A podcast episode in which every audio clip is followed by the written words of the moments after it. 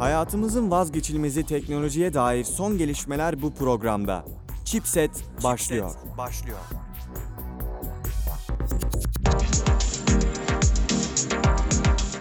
Merhaba sevgili dinleyiciler, ben Fatih Canbekli. Haftalık teknoloji programı Chipset kaldığı yerden devam ediyor. Sezonun 2. bölümündeyiz.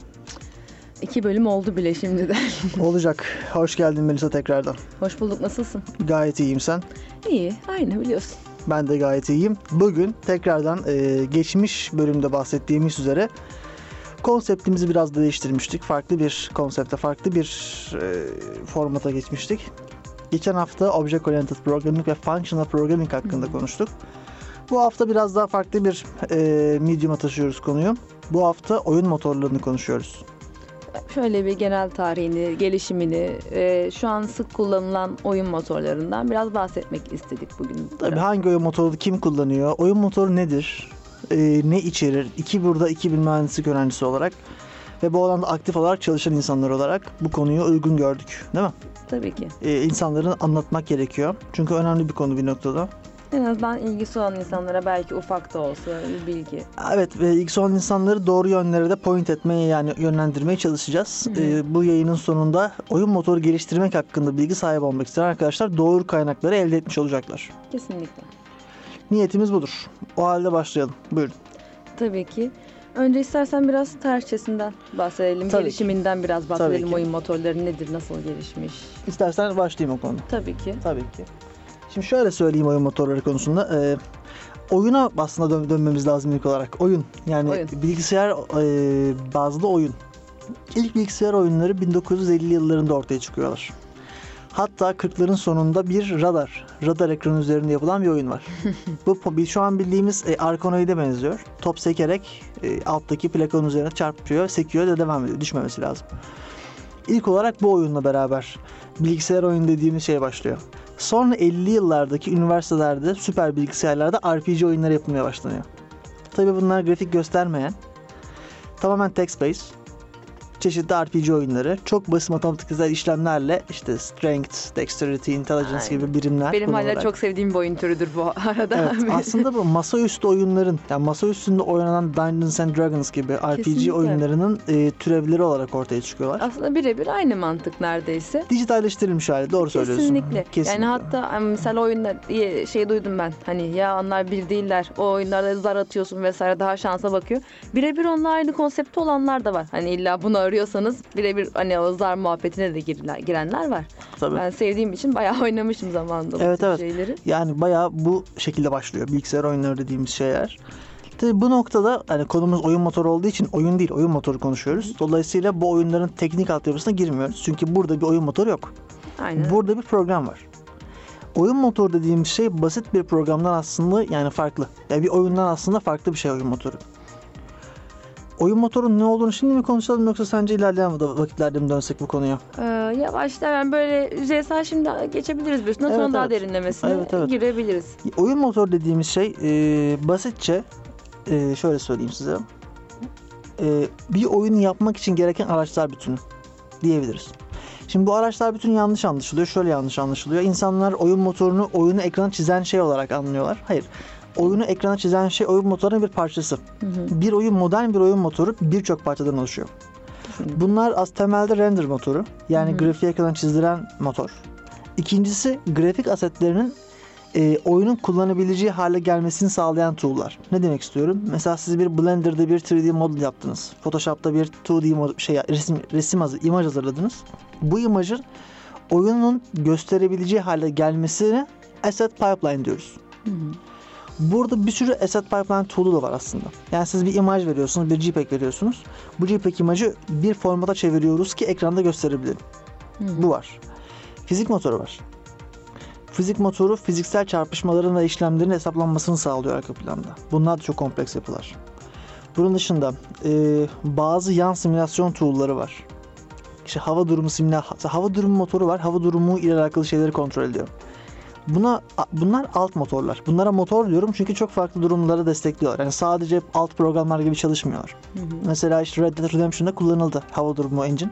Yani ve buna forecast engine deniyor galiba. Tahmin engine. Hava durumu değişimlerini dinamik olarak uyguluyor. İşte yağmur yağdı, yağmurdan sonra güneş çıksın, şöyle olsun, böyle olsun diye. Ve bunu tamamen dinamik, random ya da planlanmış değil. Hı hı. Sen parametreleri veriyorsun, ayarlıyor. Böyle şeyler var. Yani nitekim insanlar bir konuda haklısın. Oyun motoru deyince ya ben işte modeli koyuyorum, pek bir şey yapmıyorum. Modeli o kendi koyuyor, oraya yerleştiriyor. Tabii, tabii. Oyun yapmış oluyorum gibi bakıyorlar. Aslında oyun motoru dediğimiz şey çok kapsamlı bir şey. Yani evet, bir oyun için gerçekten gereken hemen hemen her şeyi karşılıyorlar. Tabii oyun motoruna göre değişir ama asıl mantığı evet, yani pek çok ihtiyacı sizin kodla belki haftalarınızı, aylarınızı vereceğiniz şeyleri hazır olarak önünüze atılıyor. Kullanılabilir durumda önünüze atılıyor. Hazır da demeyelim. Ya, kullanılabilir dedim ama değiştirin. Evet. Kullanılabilir, reusable, üstünde oynanılabilir. Kesinlikle. İsterseniz. Yani hepsi buna imkan vermiyor. Tabii dediğim gibi çok fazla oyun motoru var.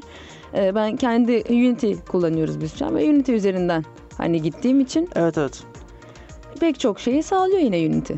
Tabii yani Unity, tabii yani şöyle söyleyeyim, oyun motoru dediğimiz zaman anlamamız gereken şey biraz da şimdi iki tür oyun motoru var. Biri commercial motorlar. Yani sen bunun para verip lisanslayabildiğin motorlar. Bir de para verip lisanslayamadığın motorlar var. Internal. İşte Frostbite Engine gibi, Fox Engine gibi. Hı-hı. İşte ne bileyim bir sürü farklı oyun motoru var böyle şey, lisanslayamadığın. Bir de şeyler var. Lisanslı oyun motorları var. Unreal gibi, Lumberyard gibi, işte Unity gibi, Godot gibi. Bunlarda da dediğim gibi, mesela Melisa'nın söylediği gibi lisanslar var. Lisansı verip alıyorsunuz ve bir sürü sorun çözülmüş olarak elinize geliyor. Siz mesela işte OpenGL'de ya da mesela OpenGL'i geçelim ya, işte 320'ye 240 software render nasıl ederim know-how'ını, ekranı bilmeden oyun yapabilir hale geliyorsunuz. Şimdi bu işte oyun motorunun tarihini konuşuyorduk ya. Hı hı. 80'li yıllar boyunca böyle sabit bir oyun motoru çıkmıyor. O zamanlara kadar hep assembly dilinde, işte Commodore için 6502 assembly'sinde genelde çoğunlukla oyunlar kodlanıyorlar. Ta ki 90'lı yılların başına kadar. 90'lı yıllarda iki tane delikanlı, John Carmack ve John Romero, Id Software'i kuruyorlar. Id demiyorum çünkü Id denmiyor ama Id yazıyor. Ona Id diyorlar. Farklı bir Id. Id Software'i kuruyorlar. Id Software çok uzun bir zaman 2D oyunlar yapıyor. Basit 2D oyunlar yapıyor. Bunların içinde çok bildiğimiz isimler de var. Commander Keen vesaire gibi. Fakat 92 ya da 93 yılında oyun tarihini komple değiştiren bir hareket yapıyorlar. Ve Raycast engine'ini piyasaya sürüyorlar. Raycast nedir? Raycast şudur. Raycast ekrandan karşı tarafa bir ışın göndererek ve bu ışını 90 derece açılarda göstererek 3D olmayan fakat 3D gibi gözüken ortamlar yaratmanızı sağlıyor. Bu dünya tarihinde yapılmış ilk 3D oyun diyebilir. İlk değil fakat ilk hızlı 3D oyun. Aynen. Şimdi bu noktada Id Software şöyle bir şeye gidiyor. Diyor ki biz bunu yaptık. Biz bu know-how'ı satalım insanlara. İşte bu noktaya kadar dediğim gibi sen eğer Id'den engine lisanslamazsan, işte dediğim gibi 480-240 software render nasıl yaparım know-how'ını bilmediğin için 3D oyun yapamıyorsun. Kesinlikle. Yapabilmek için alman gerekiyor. Ya da çözeceksin nasıl yapacağını. Çözen motorlar da var. Mesela aynı dönemlerde piyasaya süren Build Engine var. Build Engine de o dönemin çok popüler engine'lerinden bir tanesi ve Doom'un ve Wolfenstein'ın tekniğine yakın bir teknikte çalışıyor. 90'lı yıllara geldiğimizde böyle şeyler oluyor. Oyun motorları tarihi komple değişiyor ve artık 3D motorlara geçiyoruz. Artık yavaş yavaş daha 3D dünyaların hakim olduğu dönem. O dönem işte bir sürü oyun çıkıyor böyle. Doom. Aynı Id Software Doom 2. Sonra Quake. Mesela Quake 2 Engine ilk tam olarak lisanslanabilir motor. Ve lisansı $500,000 civarında. Yani sen hatta bu lisans alınıyor da çok defa kez. Mesela Duke Nukem bu engine'i lisanslıyor. Oyununda kullanmak adına. Ve bu parayı ödüyorlar. Niye ödüyorlar parayı? Dediğin gibi çünkü onlarda bu know-how yok. İşte bir oyunu software render etme, o dediğim çözünürlüklerde, farklı çözünürlüklerde olabilir. Olmadığı için lisanslamak zorundalar. Duke Nukem. Evet, Duke Nukem'e bakarız. Sıkıntılı bir konu. En son vakit kalırsa üstüne değiniriz neden gülmek için böyle biraz bir konu olduğundan bahsederiz. Biraz eğlenceli bir olay çünkü. Bayağı. Neyse, oyun motorunun tarihleri çok basitçe bu şekilde. Yani en civcivli denir. En civcivli dönemleri bahsettiğimiz gibi Doom'un ve Quake'in çıkmasıyla beraber Id Software'in yaptığı engine lisanslı modeli. Zaten sonrasında bir sürü engine piyasaya çıkıyor, gidiyor, geliyor. Tabii tabii. Çeşitli gerekçelerden ötürü. Bazen oyunlara özel engine'ler yapılıyor. Yani, bir engine tek oyunda kullanılıyor. Zaten çok büyük firmalar kendi engine'lerini kullanıyorlar. Evet. Kendi engine'lerini yazıyorlar. EA Games gibi olabilir. EA Games gibi. Hatta EA Games bile aslında kendi motoru yokken o da hazır oyun motoru kullanıyor ilk başlarda. Ona geleceğiz zaten ona birazdan. Tabii ki. Oyun motorlarının... Buyurun. Tabii söyle, sıkıntı. Oyun motorlarının tarihi kısaca bu şekilde. Tabii daha detayına girsek gireriz yani, çok şey var. Ya tabii bu yüzeysel bir gelişimi zaten. Evet, yani derinlemesine anlatacak olsak burada anlatamayız o kadar. Evet, çok uzun sürer çünkü dediğin gibi hani bu iş 80'lerden itibaren başlıyor. 80'lerde 6502 assemblisiyle yapılan oyunlardan girsek zaten çıkamayız. O tekniklere girsek çıkamayız. Buyurun. Şimdi dediğim gibi 90'larda zaten bayağı değişmeye başlıyor ve 98 yılında da Unreal Engine çıkıyor zaten. Unreal Engine herkesin duyduğu, Epic Games'in ürettiği. 96'da lisans satımına başlama, 98'de asıl çıkışı. Evet Unreal zaten Engine'in. Çok güçlü çıkan bir engine, Unreal Engine ve hala devam eden bir oyun motoru. Hala devam ediyor ve zamanında işte mesela EA Games olsun, diğer büyük firmalar olsun kendi oyun motorları yokken aslında Unreal Engine'i kullanıyorlar. Çünkü şöyle bir şey var, şimdi kendi oyun motorunu yazmak bir firma için bir maliyeti beraberinde getiriyor ve ciddi bir maliyet mi? Böyle 3 kuruş 5 kuruştan bahsetmiyoruz. Çünkü bunu maintain edecek, üretecek, sonra geliştirecek, bakımını yapacak, bunlar hep ayrı takımlarla olacak işler. Kesinlikle. Dolayısıyla firmalar bunu yapamıyorlar. Şimdi Unreal Engine çıktığında daha çok FPS, yani birinci şahıs nişancı, bir an hatırlayamadım FPS'i. Yani ilk bu amaçla çıkartılmış bir oyun motoru. FPS oyunları için biz bir oyun motoru yapalım ve FPS oyunlarda kullanılsın diye 98 yılında. Ve daha sonra bunu türetmiş tabii, daha farklı oyunlar içinde kullanılmaya başlamış. Hemen support etmişler. Hemen, çok hızlı bir gelişim zaten orada. Ve C++ yazıldığı için performans çok yüksek bir oyun motoru. Tüm oyun motorları gibi diyebiliriz. Zaten oyun motoru yazıyorsanız kullandığınızdır ya C ya C++'tır. Java bile değildir, değil mi? Java bile değildir. Aynen öyle. Bunun sebepleri var tabii ki. Ya tabii... Şimdi mesela seninle bunu daha önce de konuştuk. Mesela Unity kendi içinde C# kullandırtıyor. Ama işte Unity'nin script dili C#. Yani Lua gibi. Ya için şimdi Unreal Engine içinde kullandığı dil de ama C++. Yani evet. O açıdan ben Unity'yi evet bazı açılardan daha çok seviyorum ama hangisi daha performanslı dersek Unreal diyemem çünkü Unreal'da çok ciddi bir grafik şeyi geliyor üzerinden. Kostuyla beraber geliyor. Yani şimdi Odin'in C++ kullanmış olmasının performansa şöyle bir etkisi yok. Şimdi zaten Unity Engine'de C++ yazılmış bence. Ne yazılması içinde kendi kullandığı kısımları ama. Evet yani sen zaten C# yazıyorsun. Onu o kast ediyorum yani kullanıcının kendi oyunu kodladığı değil, C# olması da yine etkiliyor performansı ama. Kesinlikle etkiliyor fakat şu güvenliği beraberine getiriyor. Şimdi C# type safe bir dil. Type safe'nin olmasa bir de memory safe bir dil. Yani sen memory'yi elle manipüle edemiyorsun C#'da. C++'da edebiliyorsun. Yani kötü bir C++ developer çok rahat memory leak yapabilir. Orası öyle. O konuda katılıyorum ya. Ben hani düzgün kodlayan biri olarak düşünmen, o şartlar altında düşündüğümde. Kesinlikle.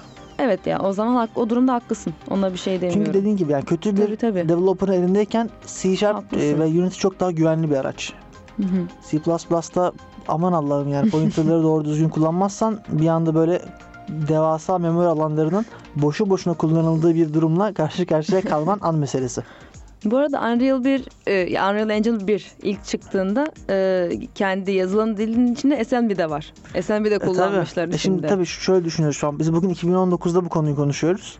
Şu an assembly yazmak tabii anlamsız şey için. Gidip oyun motorunun çok low level yani uygun değil. Yani konsepte uygun değil. Loop yapmak bile çok zor assembly'de mesela. Bir döngü yazmak bile çok zor. Bu noktada tabii anlıyorum gayet. Unreal Engine'i anlıyorum. 98 yılındayız. 98 yılında böyle grafik işlerini yeterince hızlı yapabilmek çok zor. Çünkü GPU da henüz yok. İlk GPU 96 yılında çıkıyor. GeForce. Nvidia GeForce. Daha şöyle söyleyeyim. İlk ekran kartı piyasaya sürülür 2 yıl olmuş. İnsanlar ekran kartı yok. Çok doğal. Tabii şimdi şöyle söyleyeyim. Voodoo Graphics'i katmıyorum. Farkındayım şu anda. İşi bilen arkadaşlar oradan bana bağırıyorlar. Voodoo Graphics diye. Onu katmıyorum. O bizim bahsettiğimiz anlamda bir ekran kartı değil. O bir hızlandırıcı. Bir accelerator deniyor. İvmeleyici daha doğrusu. Dolayısıyla onu saymıyorum. İlk ticari ekran kartı bildiğimiz anlamda GPU, Graphical Processor Unit dediğimiz şey 96'da piyasaya çıkıyor. 2003 yılına kadar da kodlanamıyor. Fixed pipeline deniyor buna. Yani fixed Neyse ben bunu sonra anlatayım. Sen de bak, bu karışık bir konu çünkü. Ama ondan geleceğim buraya. Bir şey anlatan çabuk biter. Anlatayım söyle mı? Ben anlat. Tabii şöyle söyleyeyim o zaman size. Bir grafik motoru değil, bir ekran kartı içerisinde render pipeline denen bir süreç var. Yani sizin bir grafiği ekran kartına vermeniz ve çıktısını almanız arasında bir aşamalar gerçekleşiyor. Bunlar 4-5 tane değil. Yani çok fazla da bazıları opsiyonel olduğu için çıkarıyor. En temel olanları hani. 4 tane Vertex shader, Fragment shader, Rasterizer ve Screen Mapping, yani Clipping daha doğrusu. Hı-hı. Bunun arasında ara aşamalar var. Mesela Vertex shader aşamasından sonra Geometry shader, Tessellation shader, sonra Fragment shader geliyor. Shader ne demek onu söyleyeyim. Shader'lar ekran kartı üzerinde çalışan minik programcıklar. Basitçe bir render pipeline bu aşamalardan oluşuyor. Şimdi 2003 yılına kadar siz bu aşamalara dokunamıyorsunuz. Yani bunlar programlanabilir değil. 2003 yılında ilk defa programlanabilir GPU'da ortaya çıkıyor. Yani sen Vertex shading aşamasına dokunup orayı elleyip oradaki değişiklikleri yapabiliyorsun. Bu çok performanslı. Zaten oyun endüstrisini bu noktaya getiren şey biraz bu shader'lar oldu. Tabii ki. Sen ekran kartına doğrudan müdahale edebildiğin zaman her zaman çok daha performanslı grafik sonuçları elde edebiliyorsun. Oraya etki ediyorsun çünkü. Bunun değiştirilemediği versiyonlara fixed pipeline deniyor. Hı-hı. Fixed. 2003 yılına kadar tüm GPU'lar fixed pipeline ve hatta Nintendo Wii'nin GPU'su da fixed pipeline. Ama mesela PlayStation 3 ve Xbox'ın adı neydi o Xbox'ın ya? Van'ı mı diyorsun? Ondan önceki. Yok, Van'dan. Ben Xbox 360'tı. Xbox 360. Xbox 360'da mesela da fixed pipeline değil, programlanabilir. Hı-hı. Ondan sonraki tüm ekran kartları ve konsollarda artık programlanabilir shader aşamaları kullanılıyor. Hı hı. Fakat bugün hala bazı aşamalar fixed. Mesela vertex yazabilirsin, geometri yazabilirsin, tessellation yazabilirsin, fragment yazabilirsin ama rasterization aşamasını elleyemezsin. Rasterization ve clipping aşamaları GPU'nun içine gömülmüştür. Oraları dokunulmaz. Aradaki daha bir sürü aşamaya dokunamazsın. Mesela işte double rasterizer diye bir konsept var. Mesela bunları falan da dokunamazsın. Bunlar hala şeyler. Bizim müdahale edemediğimiz parçaları edeceğiz. Bunları da edeceğiz. Aşılır canım onlar. Gelecekte bunlar da daha programlanabilir olacaklar. Böyle. Şu an için maalesef hala performansla ilgili gidilmesi gereken çok yol var oyunlarda. Bu konuda ben nereden geldim bu konuya? Shader'lardan bahsettik. Ondan evvel. Unreal Engine'in yazılım dilinden bahsettik. Assembly'den buraya geldik. Assembly kullanmasının sebebi de hala o pipeline etki edemediği için. Bazı işlemleri hala daha low level'da yapmaya çalışıyor ki tabii. Onu işte yeterince hızlı. Hani zamanında kendine göre bir çözüm üretmeye çalışıyor aslında. Tabii, yani, o zamanki imkanlarla tabii, bir çözüm üretmeye çalışıyorlar. Bugün 60 FPS bir oyunda 1 FPS'in yaratılması için 16 milisaniye var. Yani 1 FPS'i yaratmanın için 16 milisaniyen var. 16 milisaniyede ekranı render edeceksin. Fizik hesaplamaları yapacaksın. Hı-hı. Fizik hesaplamalarını daha erken yapmalısın. Çünkü fizik motorları biliyorsunuz ki bir frame çalışmazlar. Fizik motorları 2 frame'de falan çalışır. Yani şöyle söyleyeyim. Mesela bir oyun motorundaki update fonksiyonu genelde her frame çalışır. Hı-hı. Oyundaki fizik motoru ise bir frame'de 2 bazen 3 kere çalışır ki yeterince hızlı şekilde bunu render edebil. Tabii. Doğru sonuçlarla. Dolayısıyla daha az vaktin var. Assembly'nin support edilmesi doğru bir hamleymiş demek ki o dönemlerde. Tabii canım. Zaten direkt Unreal Engine'de zaten kaldırmışlar hani assembly kısmını komple tabii kaldırmışlar. Çünkü gerek yok artık. Yani. Aynen öyle. Sonra... Artık 2000'lere gelmişiz. 2-3 yıl olmuş. Hani gerek yok artık diyor. Ben çok farklı çözümler var. Farklı şeyler var. Ben onlara yöneleceğim. Yani gerçi 2002'de çıkışını yapmış gerçi Unreal Engine 2 ama çıkarmışlar assembly'yi. 2002 yani 4 yıllık bir sürede çıkmış. Kesinlikle. Eminim ben 2000'den sonra çok kullanılmadı. Ya 2000'in, 2009, 2010'lardan sonra çok kullanılmıyor Unreal Engine. Çünkü ben 6502 Assembly'de oyun yapan birini tanıdım. Kendisi Hı-hı. çok bu konuda çok muzdaripti. Hı-hı. Yani Commodore 64 üzerinde yapılıyor genelde 6502 ile oyunlar. Ya da Atari'de olabilir. Atari'de Hı-hı. o işlemciyi kullanıyor. Intel'in 6502 işlemcisi. Çok zor. Ya. Assembly'de çünkü hiçbir metot yok kullanabileceğin neredeyse. Çok primitif. Hele 80'lerin işlemcilerinde daha da primitif her şey. Yine bayağı bir şeye sürüme destek ve platforma destek vermişler. Hani sonralarındaki platformlar içinde. Zaten Windows, Linux, MacOS bunlar hani fix verdikleri. Hı-hı. PlayStation 2'ye falan da vermişler destek. Yani Unreal Engine 1'de. 2'de yine aynı şekilde Xbox'a da vermeye başlamışlar. Hani bayağı platforma çıkmaya çalışmışlar aslında, yaymışlar kendilerini büyük ölçüde. Evet, zaten bir oyun motorunun belki de bir avantajı da odur. Bundan bahsetmedik. Hani şimdi oyun motorları çok güçlü Asset Pipeline tool'larla beraber geliyorlar. Yani sen o grafiklerin ekrana getirilmesi sürecini geçiyorsun. Çünkü içinde var zaten. Bir diğer özelliği de farklı platformlara hemen çıktı üretebilmesi. Kesinlikle. Mesela biz Unity'nin en çok neyini seviyoruz? Bir dünya platforma tek seferde çıkabiliyorsun. iOS ve Android'e tek kod base'den ürün çıkabiliyorsun. Aynen öyle. Daha ötesi mesela WebGL'de daha çıkabiliyorsun. Konsol, WebGL. Her şeyi. Çok iyi. Bu çok güzel bir şey. Tabii. Daha güzeli farklı grafik API'lerini de destekliyor. Yani DirectX ya da Metal. Mesela iOS'te Metal'la çalışabiliyorum ben. Metal'a uygun şeyler yazabiliyorum. Bu tabii neyi getiriyor yanında? Performansı getiriyor. Kesinlikle. Mesela dese ki her platformda OpenGL ES kullanacaksınız buyurun dese, olmaz. O çalışmaz yani. Uygun değil. Ben Windows platformundayken niye OpenGL ile render edeyim ki görüntümü? DirectX'e render ederim ki çok daha performanslı olduğunu bütün testlerde gördük. Windows için konuşuyorum. Şimdi OpenGL fanboyları tarafından linci aramak istemiyorum. Üzerime şu anda şeyim. Evet, DirectX daha performanslı arkadaşlar Windows üzerinde. Kesinlikle. Adamlar Unreal Engine 2'ye geçtiklerinde tüm çekirdek kodlarını ve tarama motorunu komple yeniden yazmışlar. Yani, ondan sonra bu kadar normal, ağır kapsamlı değişimi galiba orada geçerken yaşamışlar diye biliyorum. Yapmışlar, evet. 2004'te de ilk 64 bit desteğini sunmuş. 64 bit önemli. 2004'te. Ufak bir yere vermek ister misin? Tabii ki, geldiğimizde Unity Unreal Engine'e daha baktıktan sonra. Devam ederiz.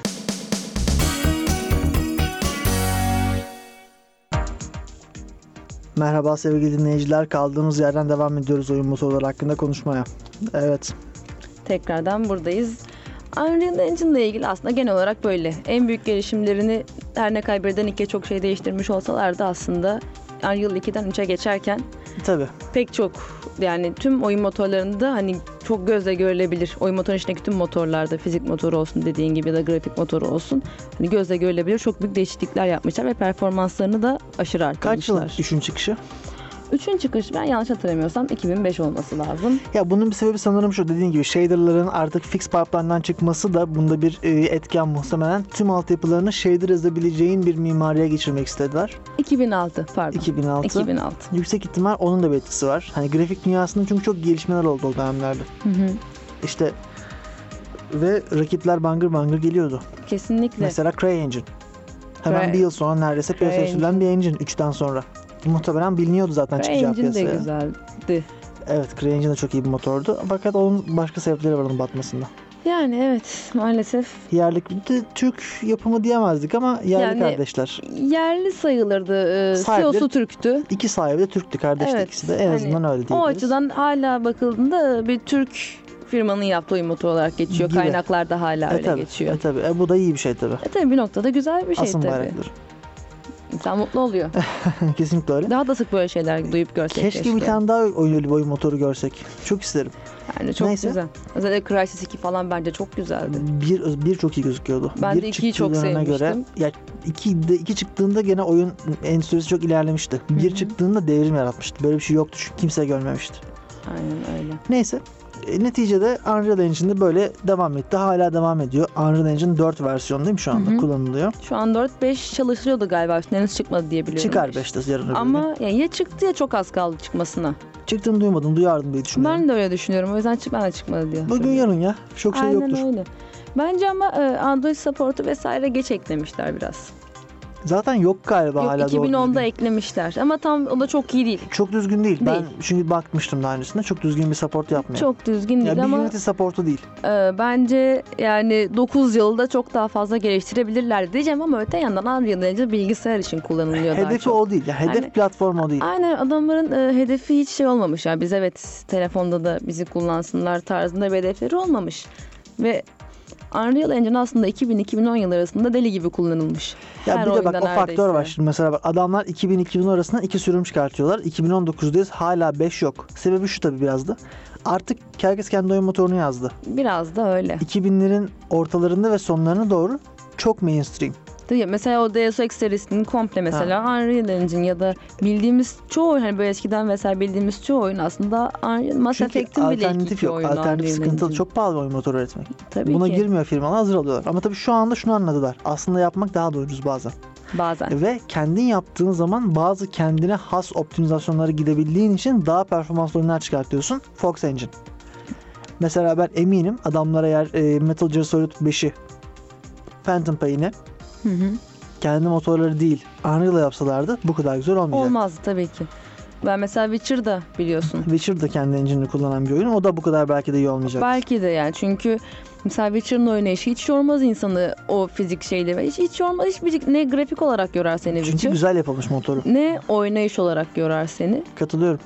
Bug çok nadiren denk geldi. Her oyunda bug olur.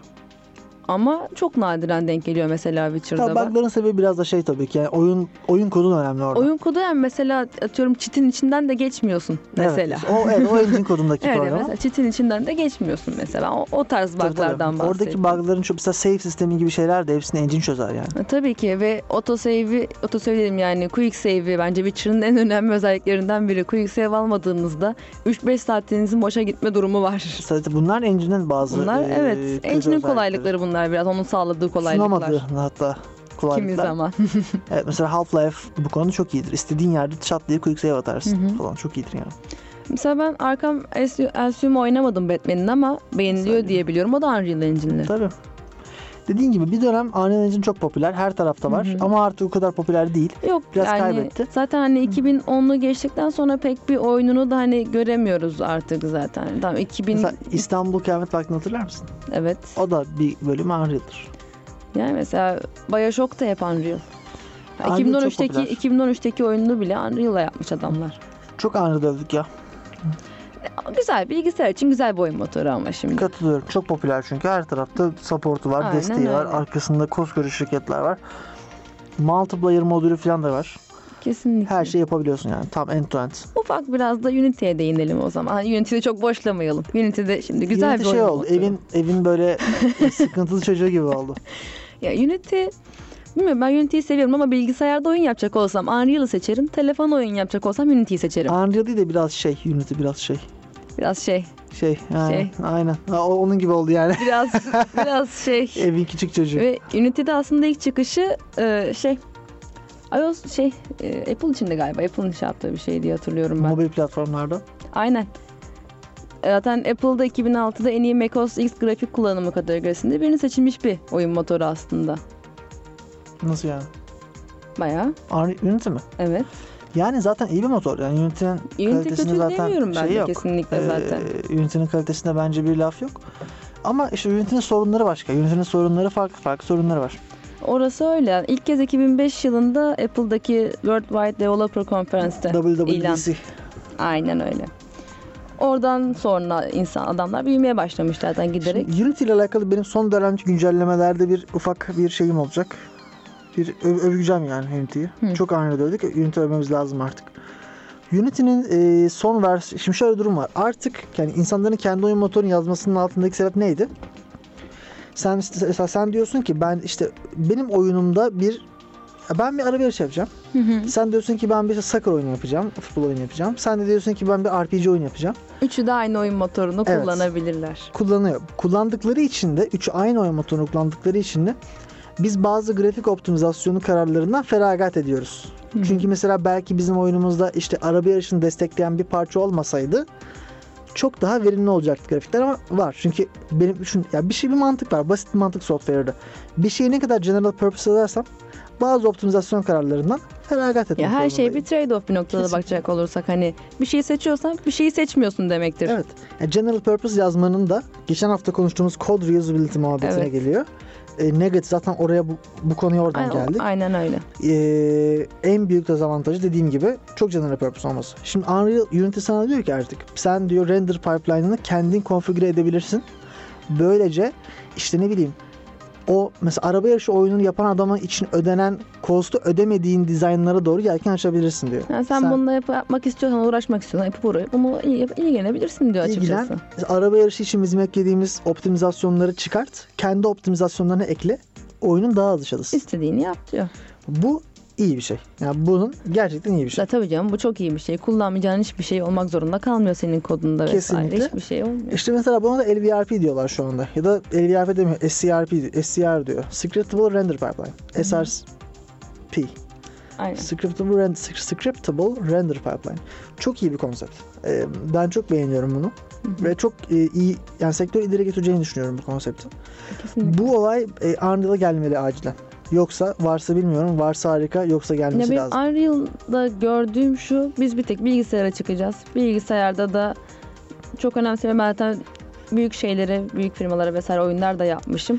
Ya. Bu tarz şeylerle çok ilgilenmiyorum. Benim tipim, görüşüm belli. Zaten bak, oyunlarına bakacak olursan hep böyle genelde savaş, aksiyon, o tarz oyunlarda. Ya şöyle bir şey var ama şimdi, orada da performans lazım. Performans herkese lazım. Lazım ama uğraşırlar mı bilmiyorum. Ya performans senin pazarını büyütüyor bir kere.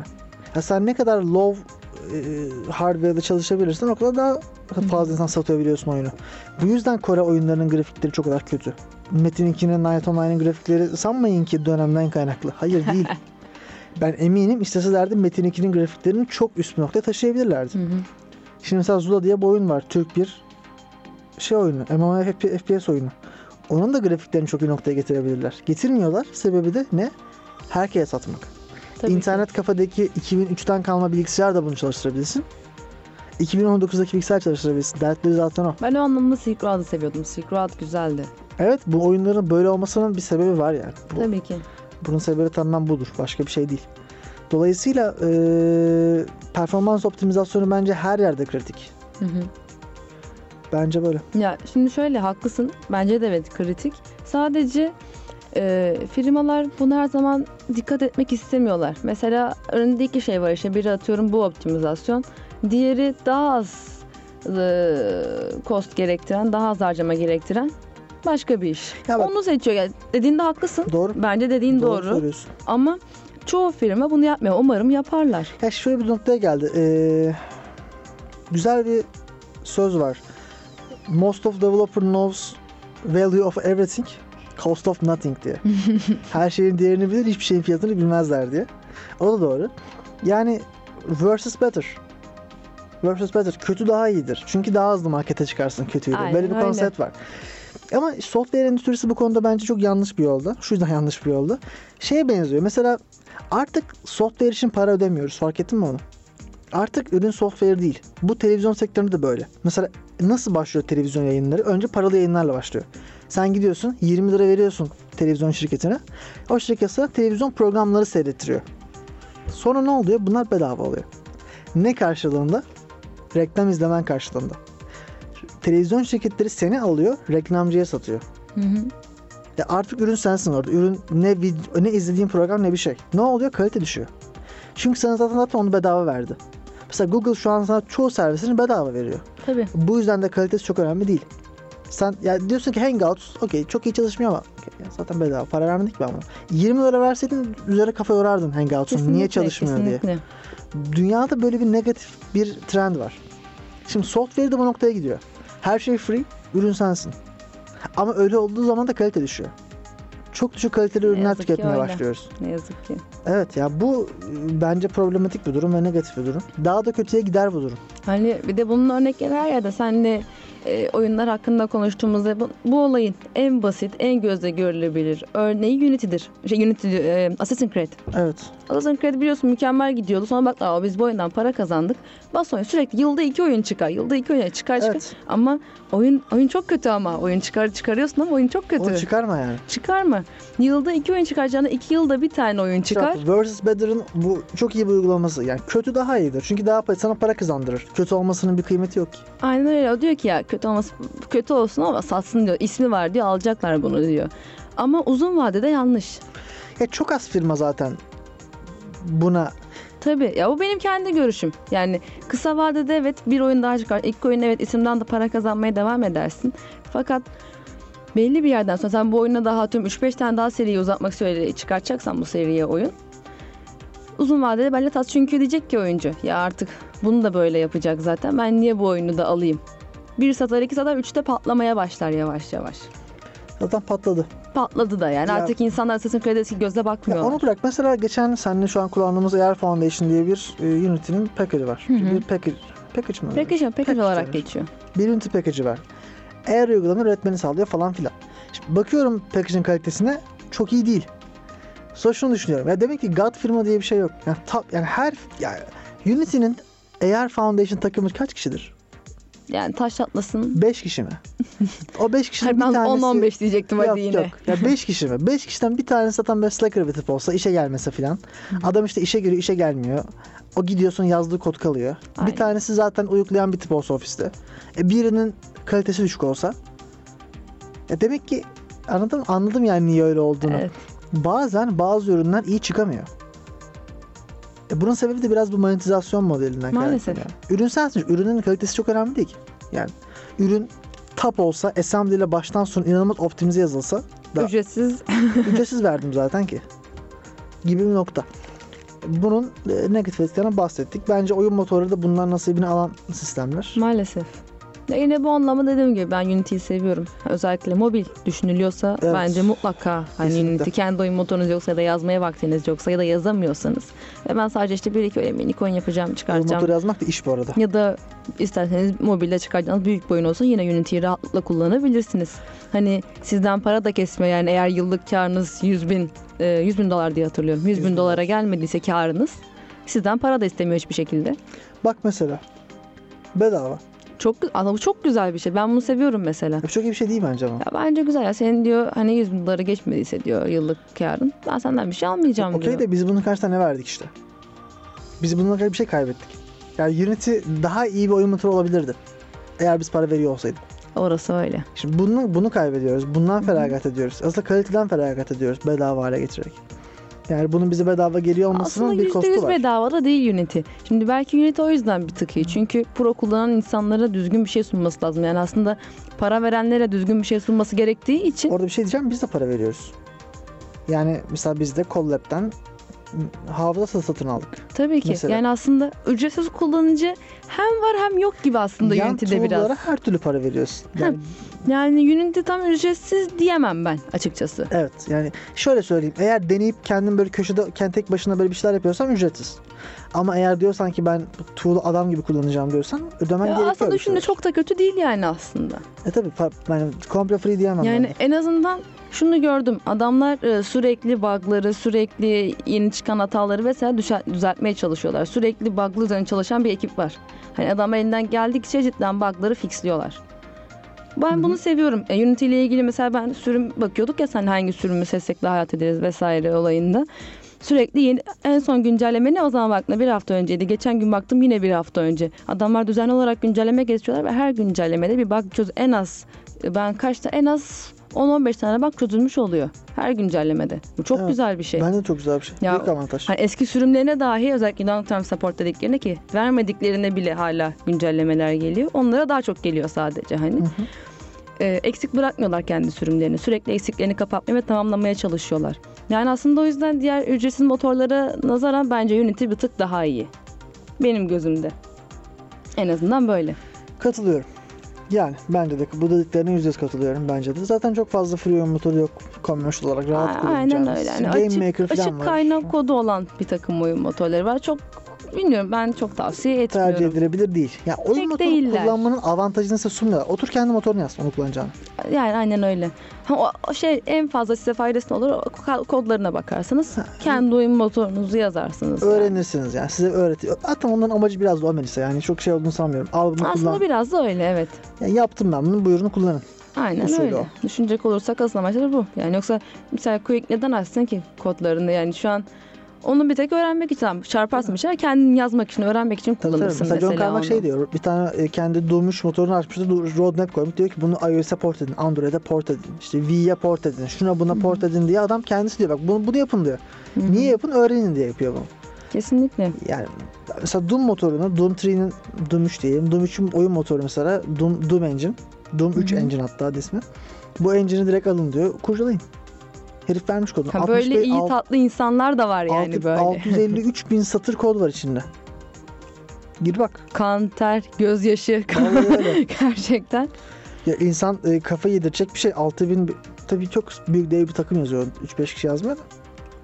Gene çok yani bence. Yine de kan, ter, gözyaşı bence. Kesinlikle az buz bir kod değil o yani. Yani az buz değil kesinlikle. Tabii engine'in kodu o kadar değildir.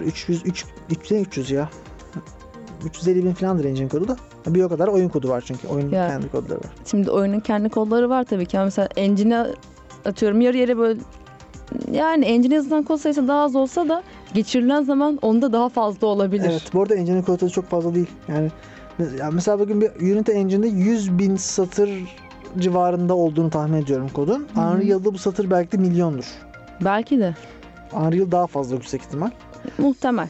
Tabii çok kod oluyor bu engine'ler. Çünkü çok fazla yan tool var. Çok fazla komponent var. Tabii canım. Yani. Şart. Yapacak bir şey yok. O kadarı olacak. Tabii. Ya tabii şöyle söyleyeyim. Sizin kod sayınız asla Unreal'a geçemez ya da Unity'ye geçemez. Ama mesela kendi yazdığınız oyun motoru aşağı yukarı orada, ya çok bir sayı vermek istemiyorum. Minimum 10.000 bu arada. Minimum. Düzgün bir şey yapıyorsan 10.000'dir. Çıkar üstüne. Satır sayısı bu arada bence önemli bir metrik. Ya, bir şey ifade ediyor bence. Tabii ki. Yani tamamen önemsiz diyemeyiz satır sayısına. Tabii yani. Satır sayısı hiçbir şey ifade etmez. Mesela bence bir projenin büyüklüğü satır sayısı doğru anlatılır çoğu zaman.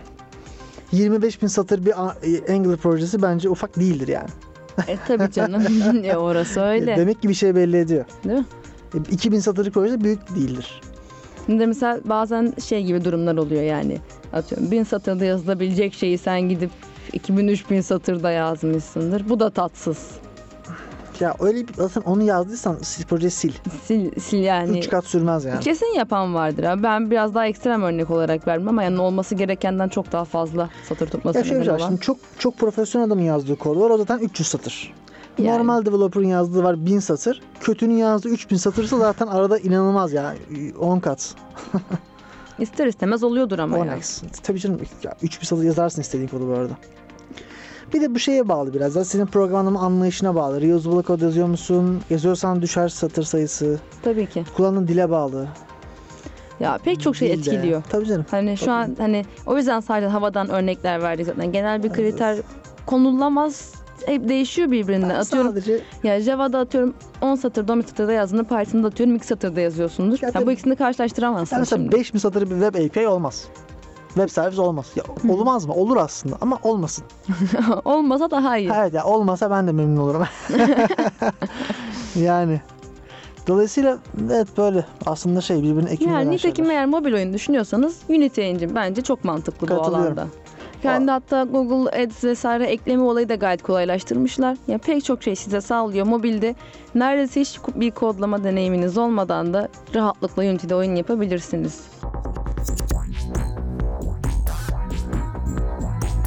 Hayatımızın vazgeçilmezi teknolojiye dair son gelişmeler bu programdaydı. Chipset sona erdi.